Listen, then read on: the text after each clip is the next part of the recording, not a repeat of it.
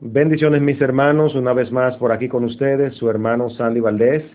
En su palabra es verdad y en esta oportunidad quiero compartir uh, mi simple opinión sobre un tema de mucha importancia para la iglesia y para los creyentes y es la iglesia y la política, la opinión, la perspectiva bíblica que queremos extraer para poder eh, poner de una manera entendible.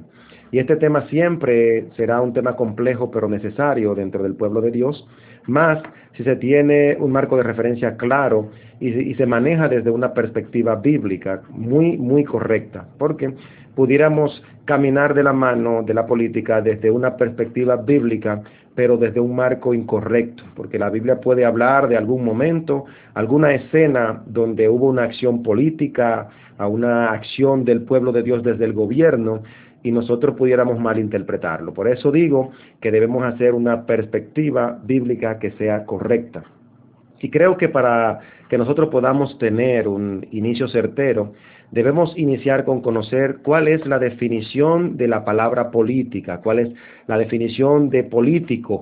Y el diccionario dice que la política es la ciencia que trata del gobierno y la organización de las sociedades humanas, especialmente de los estados a una segunda definición que dice que es la actividad de los gobiernos y de los que gobiernan o aspiran a gobernar los asuntos que afectan a la sociedad o a un país. Pues partiendo de esa definición en dos conceptos, podemos ver que la política es una ciencia que busca el bien común, por lo que guarda cierta afinidad con el cristianismo e incluso la política podría verse como una forma de producir equidad, bienestar y armonía en un grupo de personas y eso también anda buscando el Evangelio, a llevarnos al bienestar perpetuo a través de la salvación. Entonces, ¿qué fue lo que pasó uh, con la iglesia primitiva y lo que tiene que ver con la política? Pues algo similar. Muchas veces se hubo que gestionar, se tuvo que gerenciar, se tuvo que hacer uh, función gubernamental de representar la autoridad desde la iglesia para poder resolver algunas quejas. El caso de los hechos en el capítulo 6, donde los griegos se quejaban de que las judías eran atendidas en mejor condición que las viudas griegas. Y los discípulos, los apóstoles, pues tuvieron que crear un gabinete, que crear un consejo de donde salen los diáconos para crear un esquema de trabajo mucho más efectivo y eliminar esa queja. Eso fue una gestión política desde el punto de vista social. Pero que, que acabo de hacer es una comparación, es un, un ejemplo quizá inverosímil, pero si vamos a un ejemplo tácito y un ejemplo real, al inicio del pueblo judío, Dios levantó de manera constante líderes y con estos creó un sistema de gobierno sobre la nación y estoy hablando ahora de política real. La población judía, la población hebrea comenzó con los patriarcas y ellos representaban la autoridad y ellos gerenciaban política social. Eh, luego tuvimos los jueces y finalmente los reyes por una exigencia del mismo pueblo judío.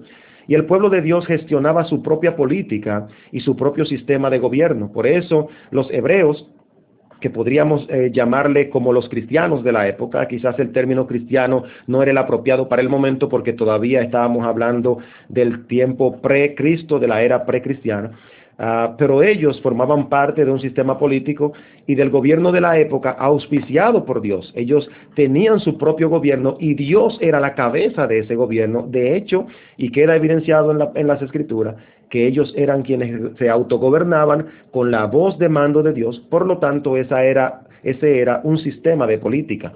Pero con el tiempo Israel pasó a ser dominada por los romanos y la política se gestionaba de forma mixta había cosas en las que el imperio romano permitía a los judíos tomar sus decisiones, donde entraban los sacerdotes y la tomaban cuando eran asuntos religiosos, y habían otros asuntos en los que los romanos prohibían a los, a los hebreos, a los judíos, tomar decisiones y solo el imperio podía tomarla.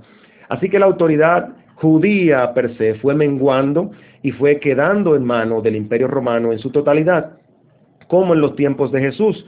El imperio juzga al Mesías, eh, ante sus autoridades, pero también permite que las autoridades judías, los sacerdotes, Anás y Caifás, pues también pudieran tomar una cuota de participación para responder ante el juicio del Mesías.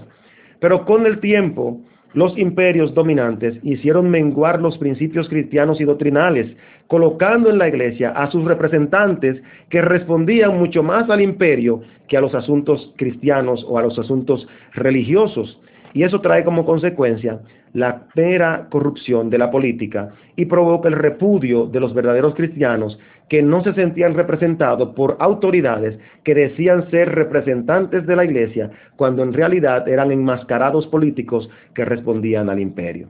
Desde ese momento, la política y hasta el día de hoy ha sido un terreno muy pantanoso donde sé que muchos países, en muchos países hay cristianos que ocupan posiciones políticas y posiciones gubernamentales de alto y mediano nivel y que procuran ejercer la política desde la perspectiva de su definición correcta y desde una perspectiva bíblica íntegra y han creado un liderazgo político cristiano.